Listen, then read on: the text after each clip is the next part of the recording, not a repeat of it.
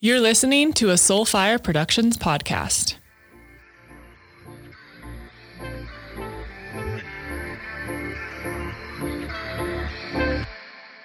Hello, hello, hello. I'm so excited. Me too. Oh my gosh. Hey.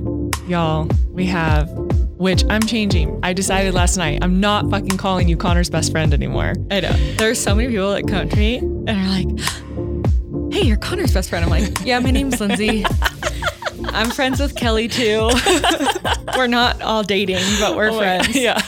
Um, yeah. When at Ceremony Wellness, most of you, well, many of you listening, I wouldn't say most because that would not have worked. Um, 150 of you listening uh, were introduced uh, to Lindsey as Conner's best friend. Um, but I decided yesterday, you're here staying with us all week. And I was like, I really need to stop introducing you as Conner's best friend because it sounds kind of like I don't really like you and I'm not close to you. I think I might talk to you more than he does.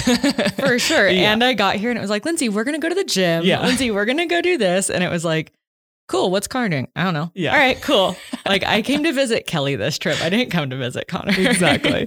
Uh, I, I will take it gladly. Um, so I'm so happy to have you on the show. You, you are like one of my first calls when shit hits the fan. I would like to think that you're my personal therapist that I pay and love, and uh, let you play with my dogs. that is worth it. um, but I, I just like deeply admire and respect you. And I was telling Conner yesterday, I said, I forget that Lindsey is five years younger than us. It is so bizarre to me because you carry yourself with so much maturity and so much grace and so much wisdom. And obviously, on your journey to becoming a therapist, there's so much that you learn and there's so much like context for life and other people's experiences. And I think that plays into it for you. But I think in your heart of hearts, you're just such an incredible person and woman and friend and confidant. And I admire you so much. So I'm so excited to have this conversation with you.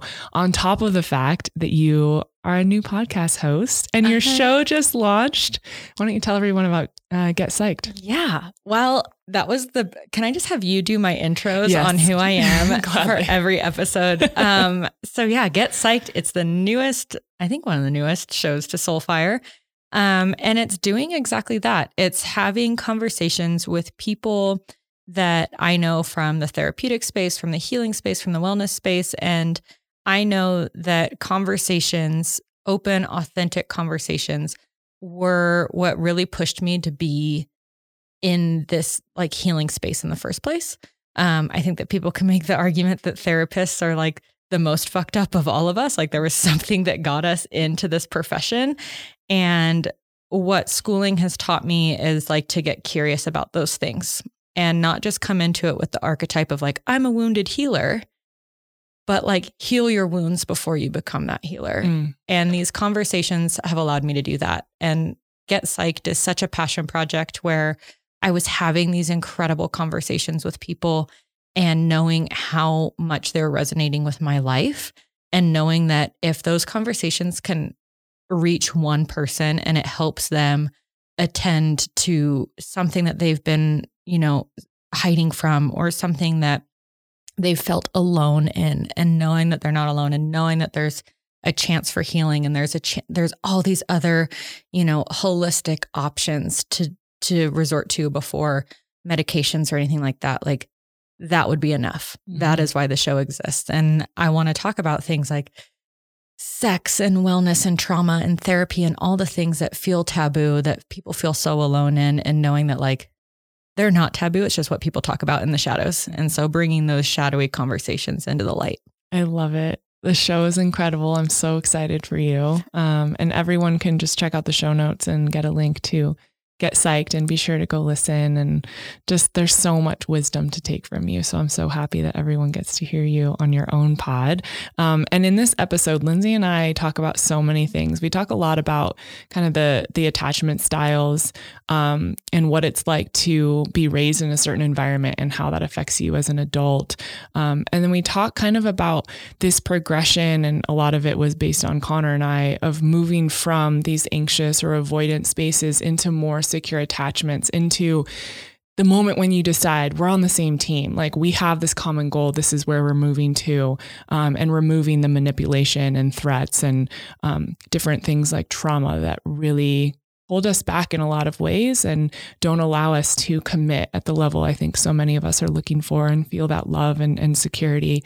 Um, and we end it perfectly with talking about partners who trigger us. So this is a really fun episode. It's a good one.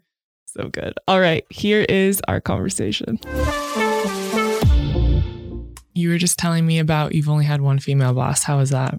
Oh my gosh. Well, I called her uh, Miranda. Oh my God, yes. Yeah. She didn't understand why. And I was like, this is part of the problem. You need to know why I'm making this reference. And it was when I, was, I was like right out of undergrad.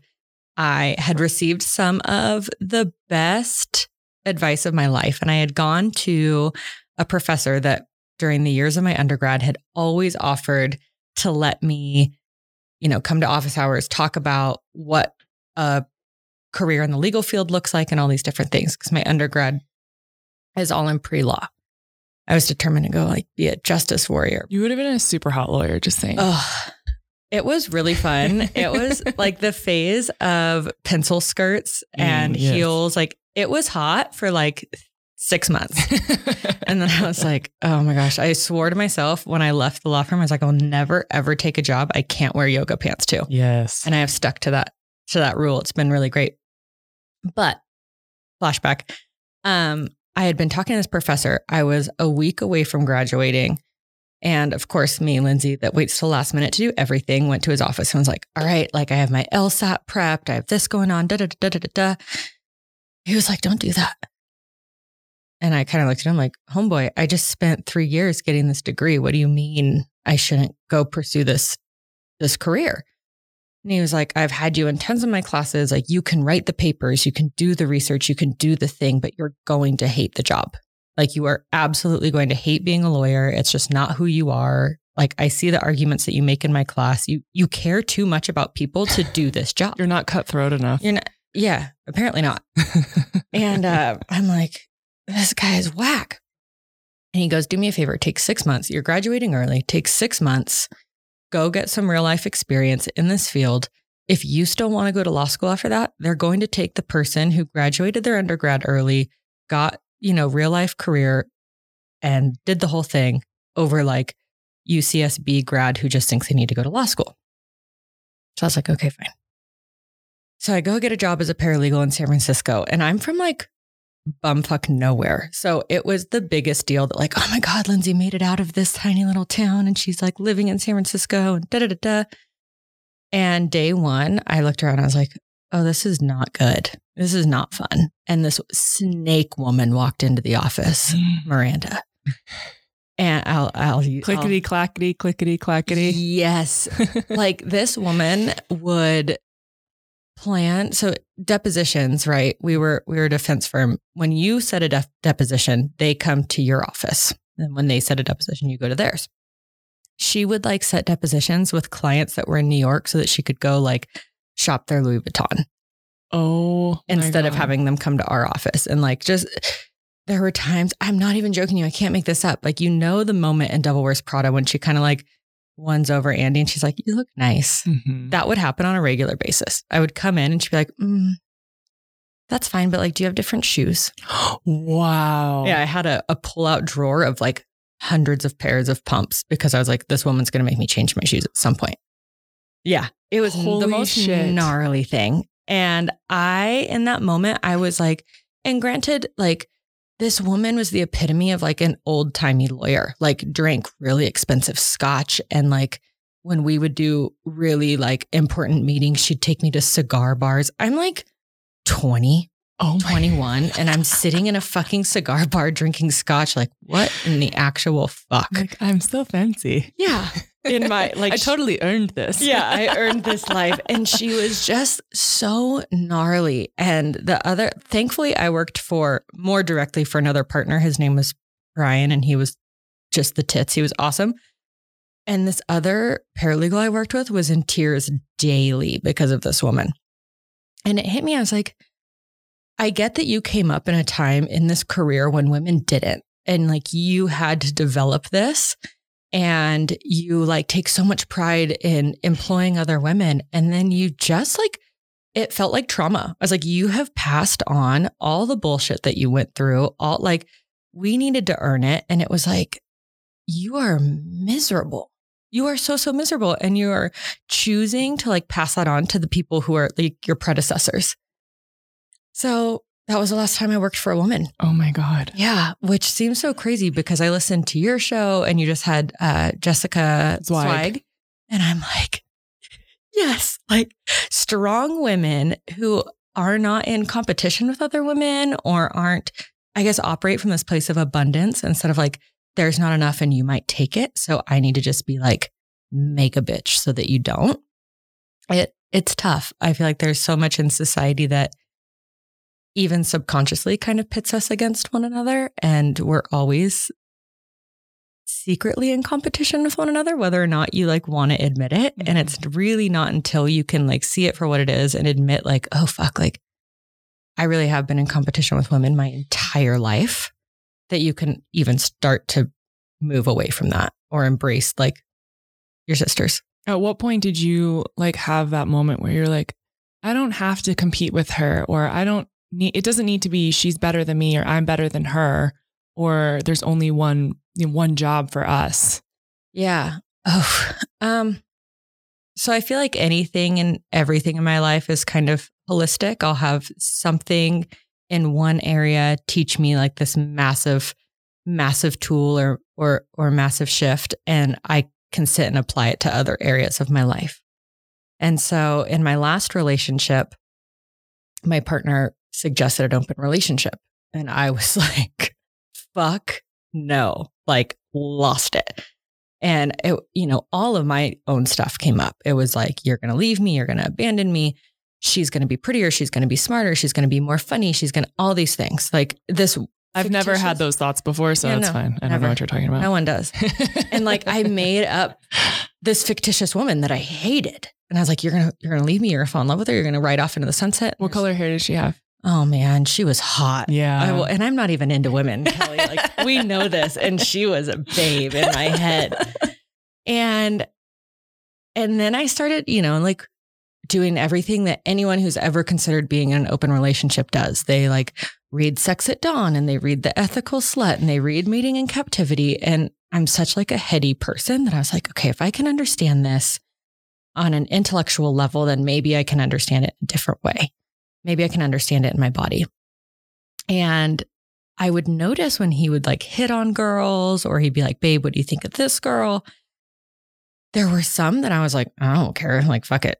Have sex with her. And then there were some that I was just like, no, like you can't do that. And, uh, and there was a long time where I was just like in that constant competition. And, and when I sat down and kind of reflected, it was like, okay, Lindsey, there's something about some girls that bother you. There's something about others that don't. What is it?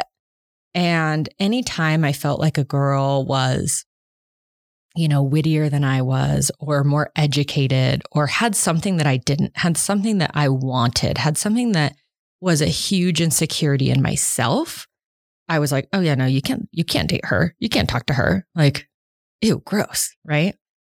And um, and so it became a learning experience of it wasn't, it never had anything to do with the other girls. Mm-hmm. It never had anything to do with the other bosses. It never had anything to do with with anyone else. It was always my own shit. And when you're in it and you're in the in the like trenches, it doesn't feel like yours. It just feels painful. Mm-hmm. And when you get to a place that you can remove yourself enough and kind of look at things objectively and and get curious and ask yourself like why why am I reacting? Why am I not taking a breath? Like why am I not even capable of responding? Anything coming out of my body, out of my mouth is just like quick fire reaction. Um, odds are that's pretty much your own, that's, that's your own shit coming up. That has nothing to do with your partner, nothing to do with your boss, nothing to do with anyone else. So I started kind of leaning into that discomfort and getting curious about why am I so worried about this or why am I in such competition with her? Um, and and started carrying that over into other things in my life. And whether it was work or at the time I was competing at CrossFit, right? And and granted, when you're in a competition space, you're constantly asked to compare yourself to other people. Um, but it was like, just because she has it doesn't mean I can't have it too. Or just because she does something that I really like, I don't ever want to be exactly like her anyway. I'm not her. That's not my role. That's not my job on this planet. But I can like admire something that she does and adopt something as my own, a, a trait or something that someone does that I'm, you know, just in absolute awe over. Like that's something I can practice and cultivate in my life. Doesn't mean that just because I start practicing it, she loses it. Mm. And um, I think that my entire life being in athletics and being in a competition space, it was like, oh no, like you're the best and that's it. Like there's no question. These girls can be your sisters, they can be your family, and you're still competing for a starting position. I'll still cut a bitch even if you're my sister. oh, yeah. Yeah. Yeah. Like you have a starting position over me. Mm-mm. I would literally go into volleyball games when I was 12 years old and not my own teammates, but other teams. I would literally go in with the goal of breaking a girl's glasses. And I did it. I broke a girl's nose. I broke glasses off her face. And I felt so good about myself. Yes. Like 12 years old, Savage Kelli. I cannot believe I was like that. We had a team that we would play against in, in elementary school. Same thing, like middle school, elementary school. And uh, their coach, when they would get, re- they were like the team that was always undefeated, did this, that, and the other thing, like never went to three like games in a match, always one and two, right? And so we knew we weren't going to beat them. We were from, like I said, like these little corn fed kids from the top of this crazy mountain. And uh, I was like, but we can't, I know we're good enough to like take them to three games. I know we're good enough.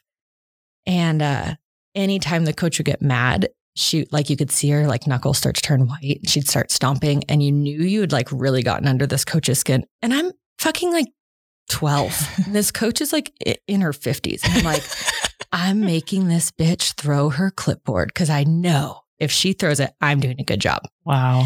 And and she did, and I was like so psyched. But I think that we look at for that so often in the outside world as an external validation that something that we're doing is working. And we get so caught up in in chasing that validation that we don't even recognize what the motive is behind it. We don't recognize that that is what's fueling us on a fundamental level on like a neurological like chemical level in our brains and we get addicted to those those feelings that like oh someone's in a, in a weird way that coach getting pissed and throwing her clipboard was proving my worth that I was enough as an athlete and in turn at 12 years old like my worth as a human Mm. and those patterns can get so tricky and we can fall into them so easily because they're ingrained in us from the time we start school, from the time we learn about the American dream that if you work hard enough, you will be successful and these things will happen. And we don't ever stop to question, like, why am I doing this? Mhm. We take so many things as universal truths before we even question if, you know, why we're doing it is to, I don't know, piss off some other female or get a coach's attention or seek some validation. And it, it, the world becomes a much easier place to navigate when you're trying to validate yourself and not trying to get it from other people. Mm. So I I don't believe in the American dream anymore. So I'm just gonna pass over that and go back to polyamory. Um, Go for it. this shit is just not even real. I know. And we're in the Um, middle of the worst election. Yeah, so- Lindsey is currently visiting the week of the election. Um, so she pretty much has just been listening to Conner rant for Oh, four days. Um, we're all moving to New to New Zealand if anyone wants to join Yeah. us. if you want to join our uh, our commune, yeah, the American, the the Americans who escaped commune. the American nightmares. Yeah. we don't have dreams anymore. no. Um, I want to go back to this. We I don't think we've really talked about your experience in your past partner talking about wanting an open relationship. You're usually counseling me through my monogamish situation uh, and my insecurities and fears. So, was he sleeping with other people? Did that happen? It's tough. Um, so we went through a lot of different things. Um, he was in the military. He would leave, you know, for stint months at a time and, and do military things and stuff. That's the that's the scientific term. I was gonna say, never Uh, heard that one. Yeah. And uh, I just didn't care. Like, I know that sounds really bad. It's not that I didn't care what my partner did, it's that, like, the military and its inner workings were so far from anything that I understood or truly had a passion of understanding that I was just like, you go to work and you do your thing. And that it, I could go off on a whole tangent about this, but he didn't align with it either. Mm. So it was very tough to be with someone who was very good at their job and had a very hard time doing it because it didn't align with what they did on on like kind of an ethos level. But um there were times when he would leave. Um, he also started going to school in New York, and we kind of agreed that we weren't together. Quote unquote, we're not together. But would go on dates with other people and come home and call the other person right away. Or would sleep with someone else and have like this like crawling out of my skin uncontrollable desire to like go see him afterwards or go be seen by him in some way. Um and so it was this weird like when we were in the same place, we were monogamous and we were um you know, constantly having the conversation of could we open this? Could this be different? Um, but when he was there and he, I'd go months at a time without having him, it was like having this weird honeymoon phase where it was like, well, we're in a really good spot right now and I don't want to fuck that up. But once you leave, it's kind of like, don't ask, don't tell. And we'll figure it out when you, we'll pick up the pieces when you get back.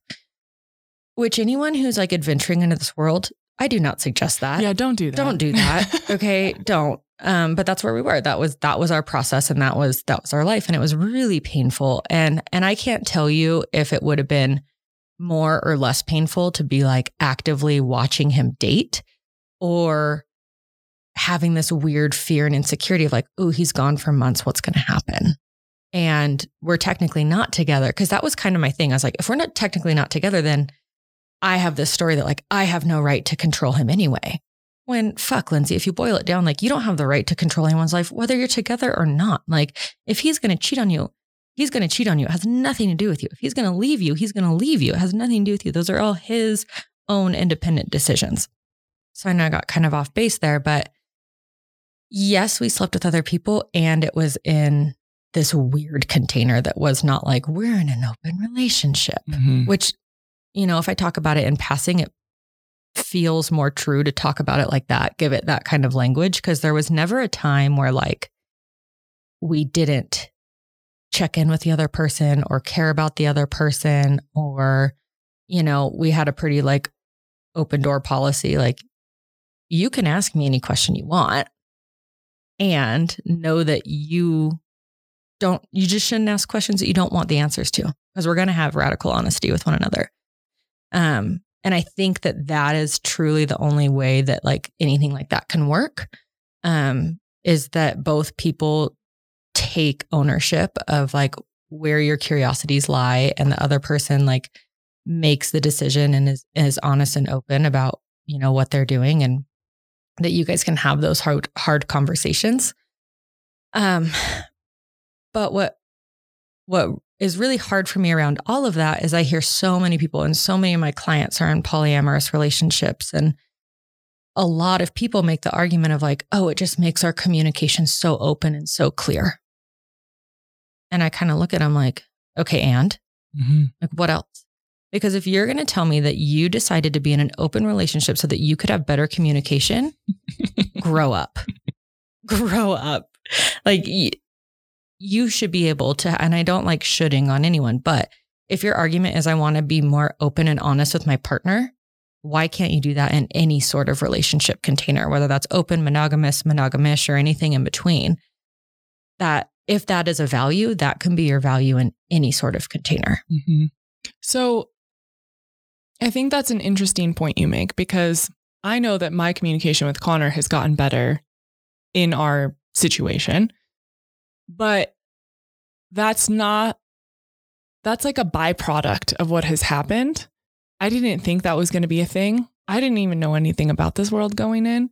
So I was kind of like blind and just like open, like whatever this is, I guess I'm signing up for. And oh, cool, we communicate better. But it wasn't without its rough patches and really hard moments and not communicating well and learning what that meant. But I think for us, it was exploration and curiosity and freedom. and then good communication and deeper connection and deeper intimacy were all these like byproducts that happened. But I, I know that every time I've talked to you, you're kind of like, open is not for me. Like, that's not a situation that I feel connected to. And you mentioned earlier in, in joking passing that you're not attracted to women. Um, so for everyone listening, no, Conner and I are not having sex with Lindsey. We need to say that on everyone's show. I know. Because everyone th- thank you. Thank you for putting that on the interwebs because I after OK Babe came out with the threesome episode, so many of my friends text me and were like, Are you Joan? Like, what the hell are you guys talking? And I hadn't even listened to the episode yet. Like, what the hell are you guys talking about? Like, uh, okay, babe, go listen to it. so I listen to it and I'm like, oh my God, no. no, I'm not. Yeah. So we're not having sex with Lindsey. She's just our dear friend. Um, but why do you feel that it's not for you? Mm. I mean, women or open relationships? I mean, I kind of get the women thing, but open relationships. Okay. Yeah. So intimacy is is really interesting. Um, I, I don't know where I heard I'm going to title the show Intimacy, Intimacy is really, really interesting. interesting. and I'll tell you why. And it's not just like, oh, cool, sex is awesome. It is. But I heard it explained one day. Someone said intimacy is like into me, I see. Hmm. And I have been going through the last few years just like radical, radical transformation. Um, you know, I started down this road of becoming a therapist and and my schooling was like, hey, full transparency, like we are not going to teach you how to pass the test with the Board of Behavioral Science. We're not. We're going to teach you how to sit in a room with someone and look at their shit and not have your shit affect it. And I think that that's exactly what being intimate with a partner does is it allows you to look inside yourself and asks you to get really fucking honest with it. And if you don't get really honest when you're in those moments, you know, that can be for a lot of different reasons. There could be some dissociation. There could be, you know, it could be a source of numbing. It can be all these different things. But when I started moving into relationships and sex with more intention and more of a desire to understand myself, I just knew that I wasn't in a place that like I could also be doing that with other people in the picture. Mm.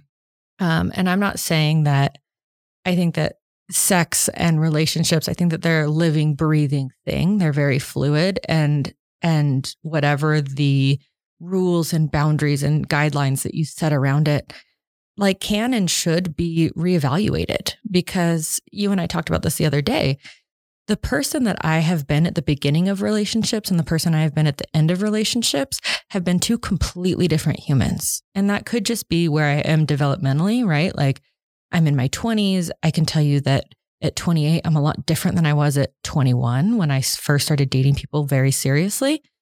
Um, and with those changes, I think that there's, you know, your relationship can and should grow along with it. And that only happens if you're willing to have those conversations. And right now, it's just not a conversation that like I'm willing to have because there's still so much that I'm working on with myself. There's still so much into me I'm seeing that I need to be doing.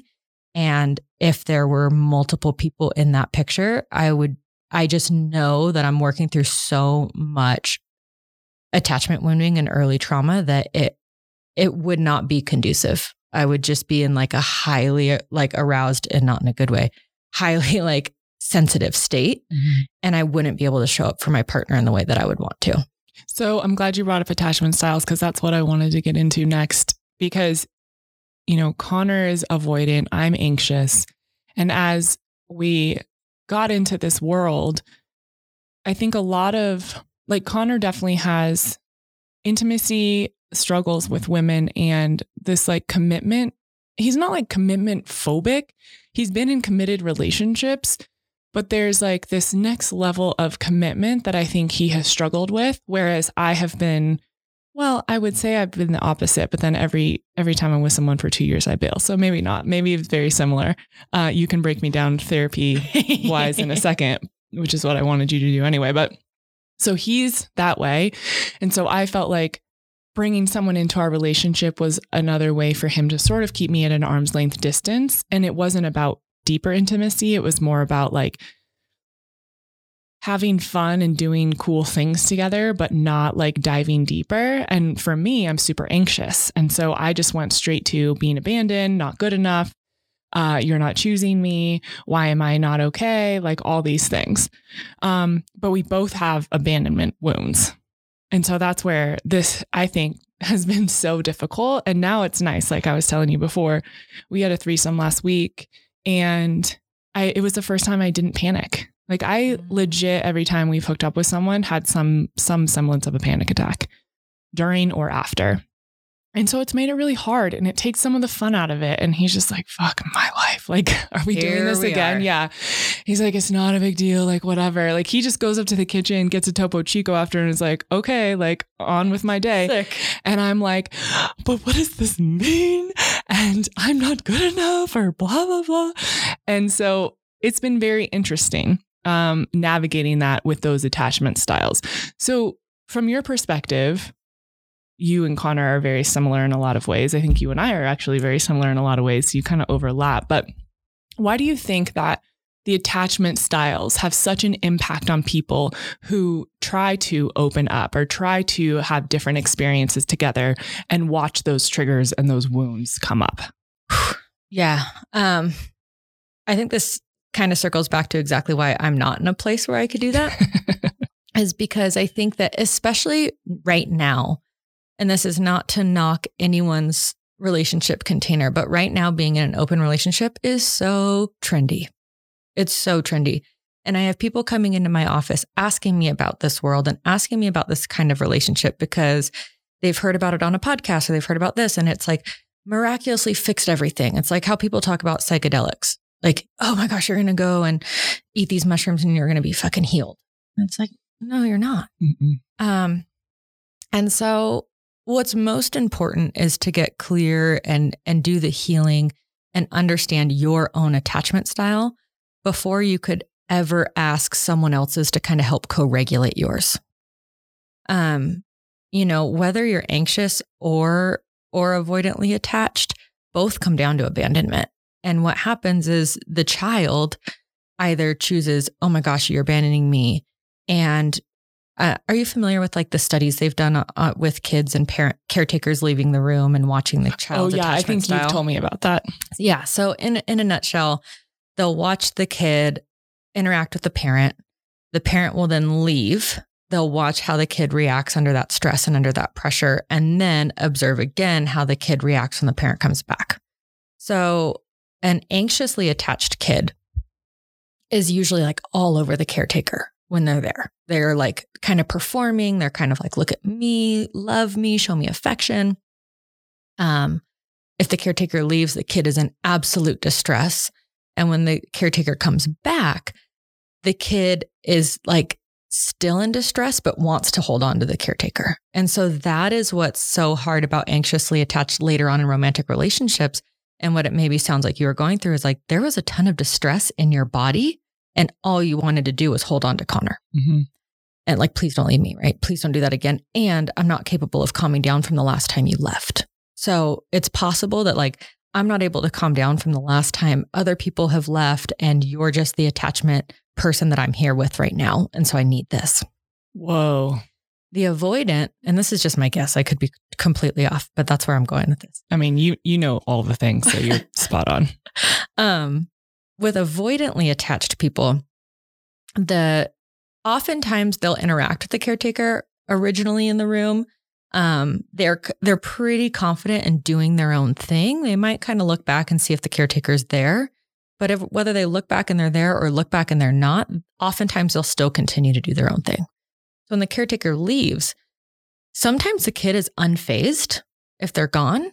Um, sometimes there's a little bit of distress and then when the caretaker comes back and tries to show any sort of affection, the kid's there for it is like, okay, cool, this is happening. But there's like, sometimes they'll like pull away, like you'll see a hug, but their head will kind of move or, or they're, they're distracted. They're just not here with mom or caretaker, whoever that person is. And so, you know, maybe that's also why Conner's so easy to be like, okay, I'm detached from this. I'm to go grab a Topo Chico out of the fridge. Like I, I have this moment of like, nobody's really like the person who was supposed to show up for me when I was too young to even know what attachment was. I was just like in this, like, you know, I'm this little tiny child in this world dependent on this person to take care of me and they're not, then I'm going to go, I'm going to become so hyper independent that I'm going to be okay regardless if that person is here or not. Mm. Um, you know, like hyper independence is a trauma response, a thousand percent a trauma response. So when you get into a relationship with somebody, and it's funny because my entire life I have told people I'm avoidant. I'm avoidantly attached. I leave before I can get left. I, you know, I was raised by a single mother addict alcoholic. And so there, again, we go back to why I understand Conner. Like we were raised in very similar conditions. Um, and so I became somebody that didn't ever want to depend on anyone else, didn't ever want to have a handout, didn't ever want to feel different, right? No one, especially kids, don't want to feel different. And so I was like, if I can just keep my shit together enough, if I can be the MVP, if I can be the prom queen, if I can be all of the things, nobody's going to ask me the shit I'm going through at home. Mm. And I carried in that same kind of hyper independence into my career, into my friendships, into my relationships. And it was like, ooh, this is getting hard. This is getting like shaky. And there's probably a need for a really hard conversation right now. I'm not even going to have it. I'm just going to bail because if we have that conversation, odds are you're going to bail. And then here I am stuck being abandoned again. Hmm. So I always thought I was avoidant because I would just avoid hard situations. I would avoid getting left. I've never been broken up with because I would break up with somebody before I could feel heartbreak. And in working with my therapist recently, she questions that all the time. She's like, Are you avoidant? I'm like, Yeah, fuck, like, fuck. I'm, I'm, I'm out, I'm bailing. And she's like, Why are you bailing? I'm like, Because all I want to do is be loved. Because all I want to do is be seen, and this person isn't doing it. And I'm afraid. I'm super afraid that they're not going to be able to show up. And if they don't show up, it's just reinstating that narrative that I'm not worth showing up for. And uh, she goes, That sounds pretty anxious. And the thing about avoidant attachment is that the, the avoidant truly craves the attachment. They Mhm. truly, truly crave secure attachment. And when they get it, they freak out and don't know what to do with it because they've never had it before. And so, you know, I'm not going to say my therapist is wrong because she's been right about so many different things, but that's kind of where I feel like I lie. And I think that that's where dating someone with different attachment styles can be so hard, but can also be so healing if you both enter into the relationship with, like, hey, this is my shit. I know what I am working through, and I am willing to be open and honest and talk to you about what I'm going through and share my process. Because in sharing, we can heal, right? In sharing, we can regulate. In sharing, I can assume that you were totally fine in the threesome and you're internally freaking the fuck out. I don't know that unless you share that with me. And so if the goal is to get to secure attachment together, it it really takes knowing your shit, knowing your triggers. And when it's really hard and you want to bail or you want to just be hugged and you want to soothe in some way, like soothing has helped you survive as a kid. Soothing's not going to help you level up in your relationship now. So you can fall back into old patterns that feel good and move you out of discomfort and move you into something that's more comfortable. But in my experience, something that's made me more comfortable hasn't worked. Mhm. I end up bailing anyway. I end up getting hurt anyway. And and so there has to be this like understanding of what is the common denominator in this? And am I wanting to fall back into that same pattern every time that hasn't served me? Or am I willing to get a little bit vulnerable and tell this person that that very well could walk away, that very well could leave me, that very well could abandon me, what I'm going through? And I know that that's a scary thing to ask someone to do but it's truly the only way to start breaking those patterns that got you into that relationship in the first place. I love all of that. So I want to know how do you know if you're securely attached? Asking for a friend. Asking for, a friend. you know, I don't know that I have ever met anyone that shows up and is like, I'm securely attached. Right? Like, is that even a fucking thing? Right. And uh, the thing about trauma is that it's all it's all in the eye of the beholder. something that traumatizes me to my core could be nothing for you, or vice versa. And so I think that we a lot of times look at kids that had the quote unquote perfect life, right? Like, of course, when I started learning about all this, I was like, oh, yeah, I'm super fucked up because of my mom. It's like, everyone is fucked up because of their mom. everyone is fucked up because they have daddy issues. Everyone. And the, the reality is, our parents didn't. I mean, I'm sure that there's parenting guidebooks out there. I'm so far from kids that like I haven't even looked into these things, right? Um, but they're like, I don't know, parenting for dummies. I'm seeing like the big yellow book.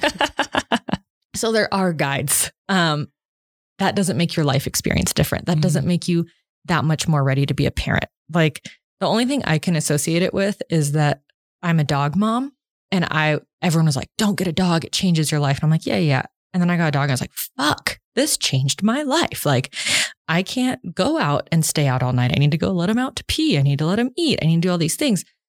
So I could only imagine what it would be like with a human child, right? Like you, you think you're ready. Some people aren't ready. Some people, you know, are are terrified their entire pregnancy, and and that's another story of just like the traumas that you can can sustain while you're in mommy's tummy, right? Mm-hmm. Um, so I think that the securely attached person, I don't want to say doesn't exist because I'm sure that they do.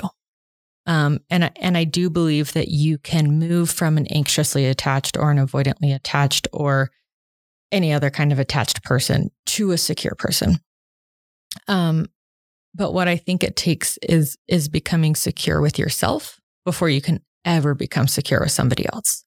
And I don't know that people are really willing to get curious about their insecurities. I think that again, like I was saying before, we're we're hardwired to move away from discomfort and move into something comfortable. And the things that question our attachment, the things that question what we take as universal truths are super uncomfortable to lean into. And so I don't know that I can say I've been around in a securely attached person. I think the the closest thing I could say to it is somebody who, you know, operates from a place of authenticity, operates from from a heart space without an expectation of receiving anything back because they're so whole from from themselves from if this person stays awesome and if this person leaves i get it and i know that neither one of those decisions has anything to do with me um I'm not saying that we're inherently selfish by nature, but we are trying to survive. And we take everyone's actions as this idea that it's something that they're committing against us or that we did something and it's going to trigger all of these responses in someone else. And my favorite thing to say to my clients in that time is like, wow, you sound really important. Mm. And people just kind of giggle, right? When you realize, like, oh, fuck, I'm in this place where, like, I think that my being and my energy and my doings are so important, so impactful that it's going to create all this ripple effect in the world. And most oftentimes, it doesn't. And we have these grand expectations, and either the expectations let us down because we thought we were going to make this huge change or this huge impact. And someone was like, oh, that's cool. Sick, double tap, yeah. moving on. Mm-hmm.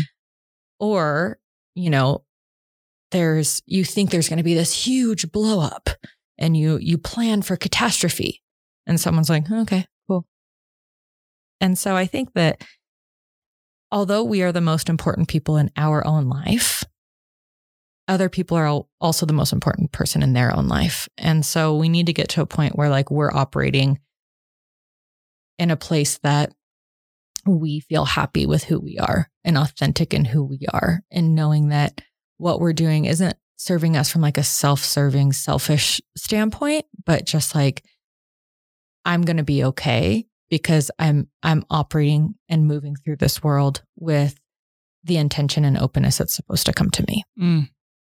So well said.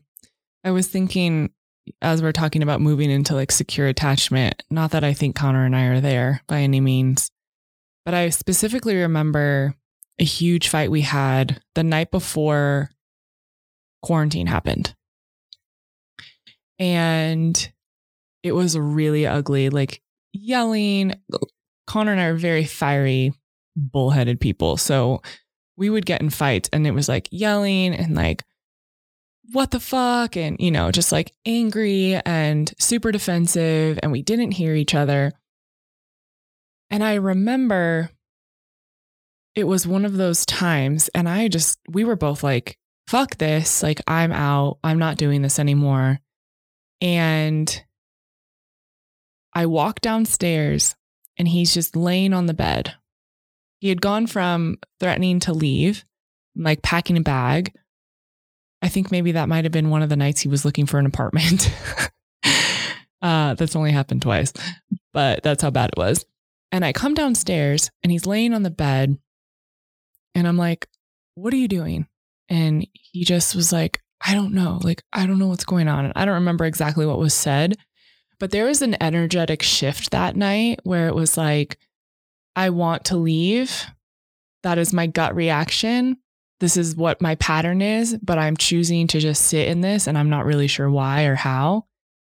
And that was a huge moment for us because before it was, I mean, and I've called you and when I'm like, we're about to crumble, like I don't know what to do. And I call you because you understand him and I love him so much and I want to understand him. And that was one of those moments where I was like, oh, like we're repatterning right now. Mm-hmm. And it happened again, I think one other time over quarantine where it was like really shitty. And we both just kind of sat there and it was like, okay, so we're here. We're not leaving. And then after Remy died, I think I was telling you this the other day. I he had been saying in passing, like kind of joking, when we break up or whatever. And I just looked at him. I said, We're not breaking up. Like we're taking that off the table. And he's like, What do you mean? And I said, We just got through something so tragic. It was the hardest thing either of us has ever been through. And we showed up so beautifully. I'm like, We're not breaking up. Like, this is not a threat anymore. Just take it off the table.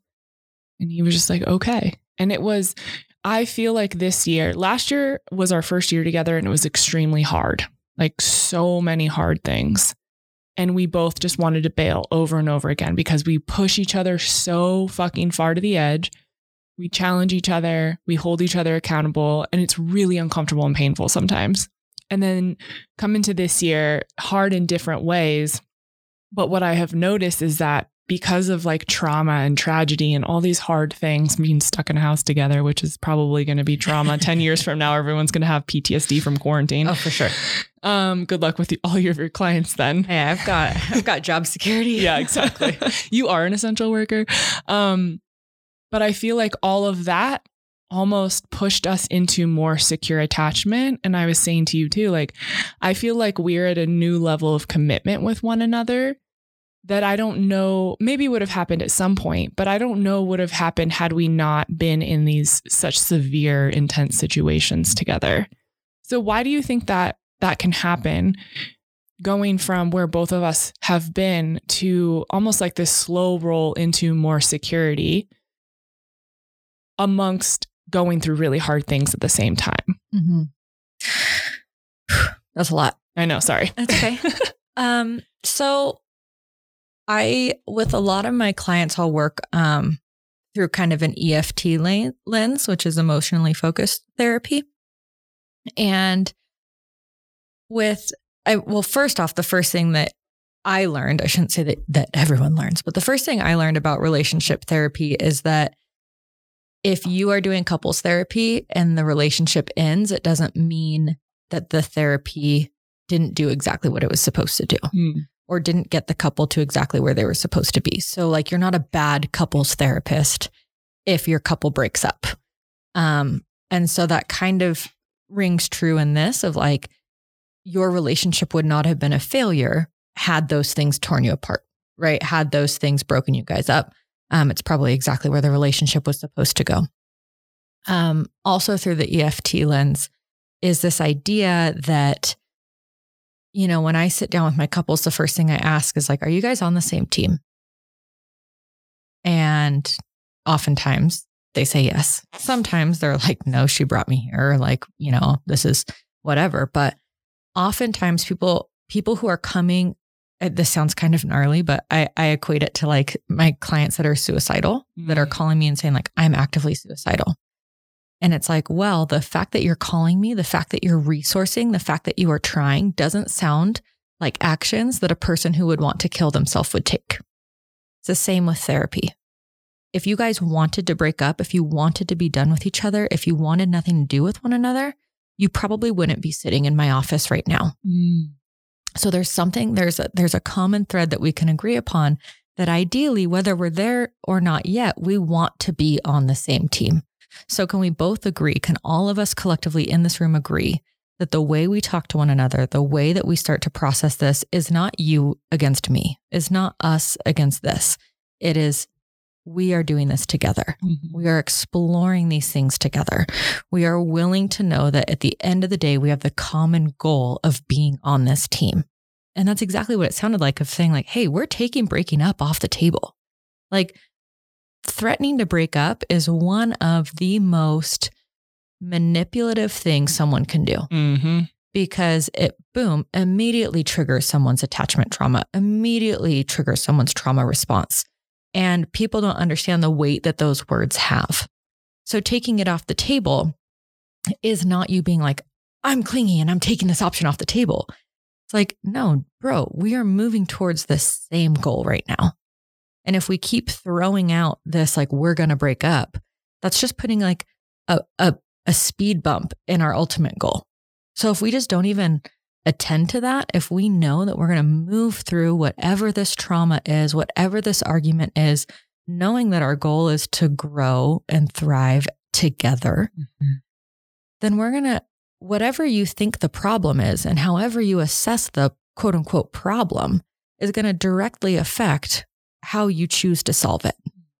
And if I'm choosing to solve it from a wounded, hurt, traumatized place, it's probably not going to be the best solution. But if I'm choosing to solve it from a like, we are a team and this is hard and this is uncomfortable, but we are here, we are holding one another, that's when those, what you said, those patterns start to shift.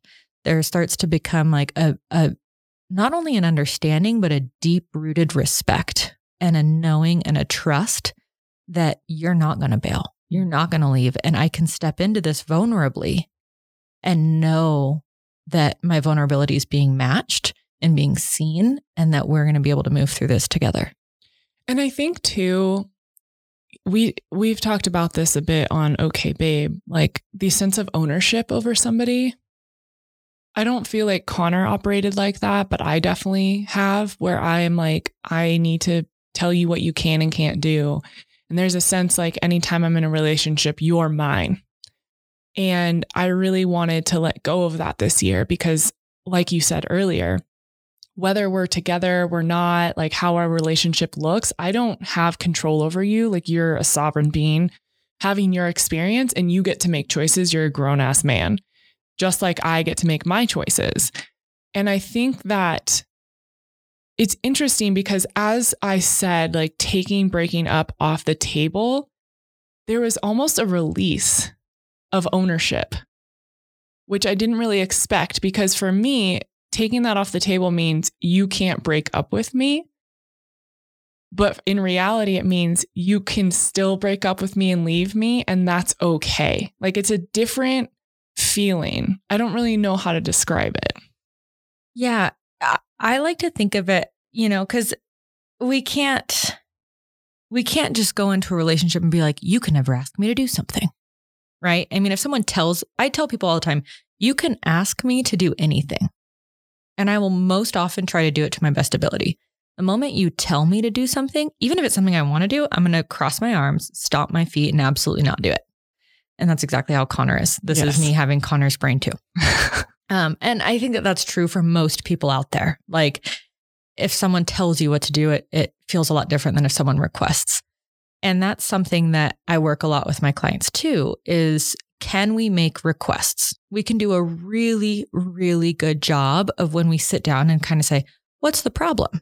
And someone starts to point their finger. It's like, "You do this, and you do this, and you do this," and you attack someone's character and you crumble them down and tell them how terrible they are that sounds like a really effective way to get someone to communicate with you from an authentic heart space.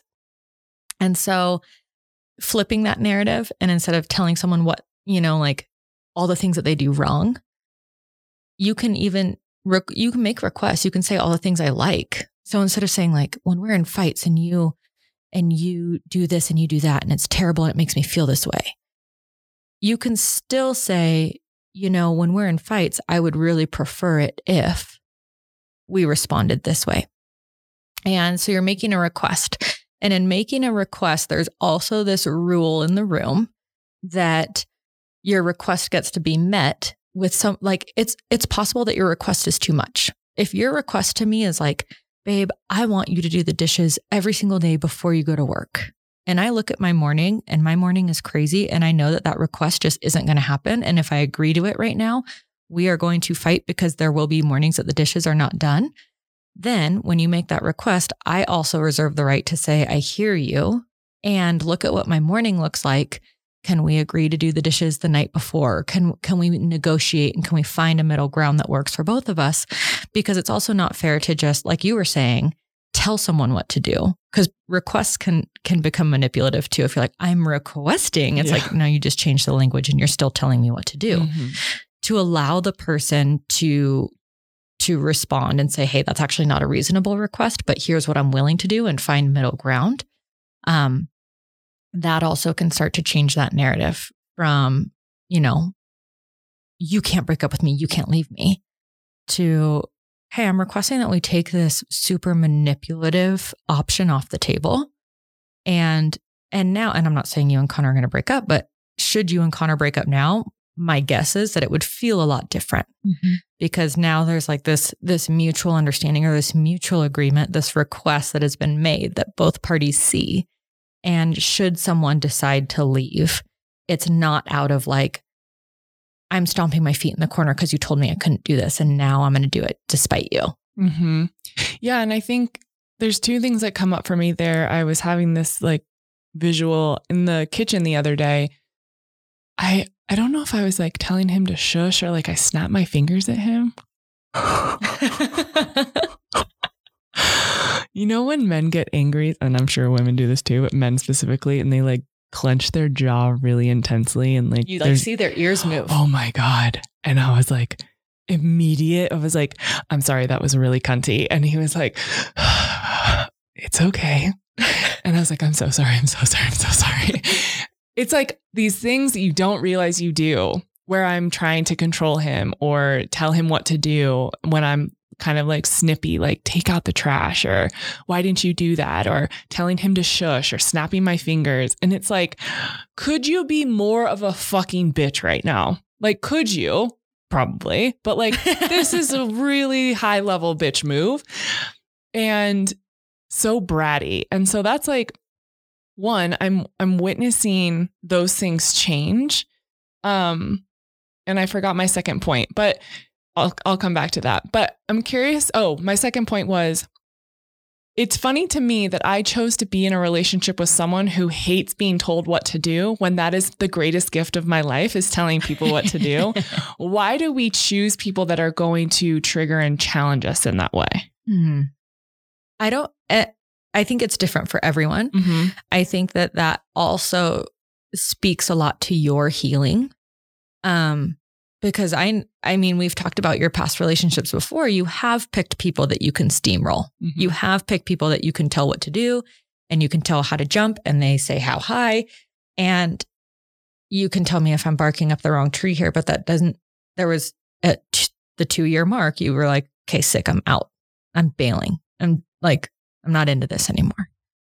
And um so that doesn't feel as fulfilling to me as what you and Conner are cultivating and what you and Conner have. And mm-hmm. even though it's painful and it's brutal at sometimes, you know, like I've gotten the phone calls, I know how brutal it can be. And and that is you like breaking the chains, breaking the pattern that you've always been in. Um, you know, going back to the the intimacy bit and into me, I see it's our partners are our best mirrors.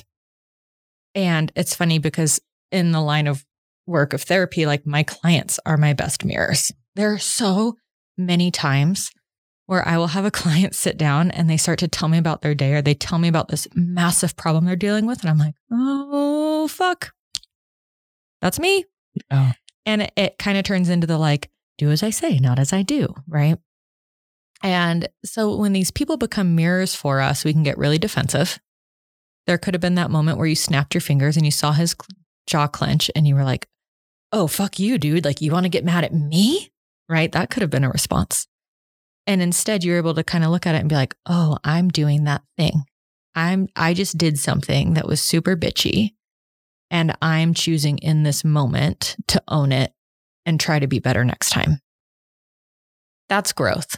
Those are those mirrored moments in relationship or in friendship or in any kind of place where you have a very intimate bond with somebody that if you can take that second of stepping outside yourself, stepping outside your programming, stepping outside the typical reaction that you always have in these moments, take a breath and be like, ooh, this is a pivotal moment where I can choose something different. Mm-hmm. And so I think that when we choose partners that can trigger us so deeply, a lot of times there's trauma bond, and that can be really dangerous if we're not willing to step out of that vicious cycle and level up. Or we can notice that our traumas are so similar and our triggers are so similar that we are going to continue to trigger one another and we can choose to be in this like dysfunctional relationship or we can choose to get curious. We can choose to lean into discomfort. We can choose to heal and process and grow together. And that's where the work is done. That's where breaking up is taken off the table. That's where we recognize that we are on the same team, regardless of how uncomfortable being on the same team feels sometimes. And I said this to someone the other day on the show. I was like, I'm not going to break up with Conner and go give a better version of myself to someone else because this man has earned it and deserved the very best version of me. Like he has been in the trenches with me, he has gone through it.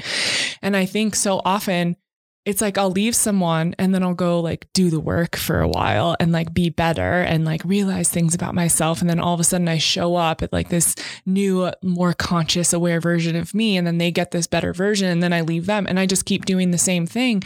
And it's like, yes, I don't believe those people were the right people for me. In this situation, what it feels like for me is if what if, what if, and why wouldn't I lean into staying and doing the work with this person because I do feel like he's my person. I do love him so much. I do want to build a life with him. I choose him every single day. And every time I'm triggered and I want to leave and think, oh, it would be easier or better with someone else, to me, I've gotten to a point where I feel like, do I really want to just leave this? I'll be taking all of it with me still. Mm-hmm.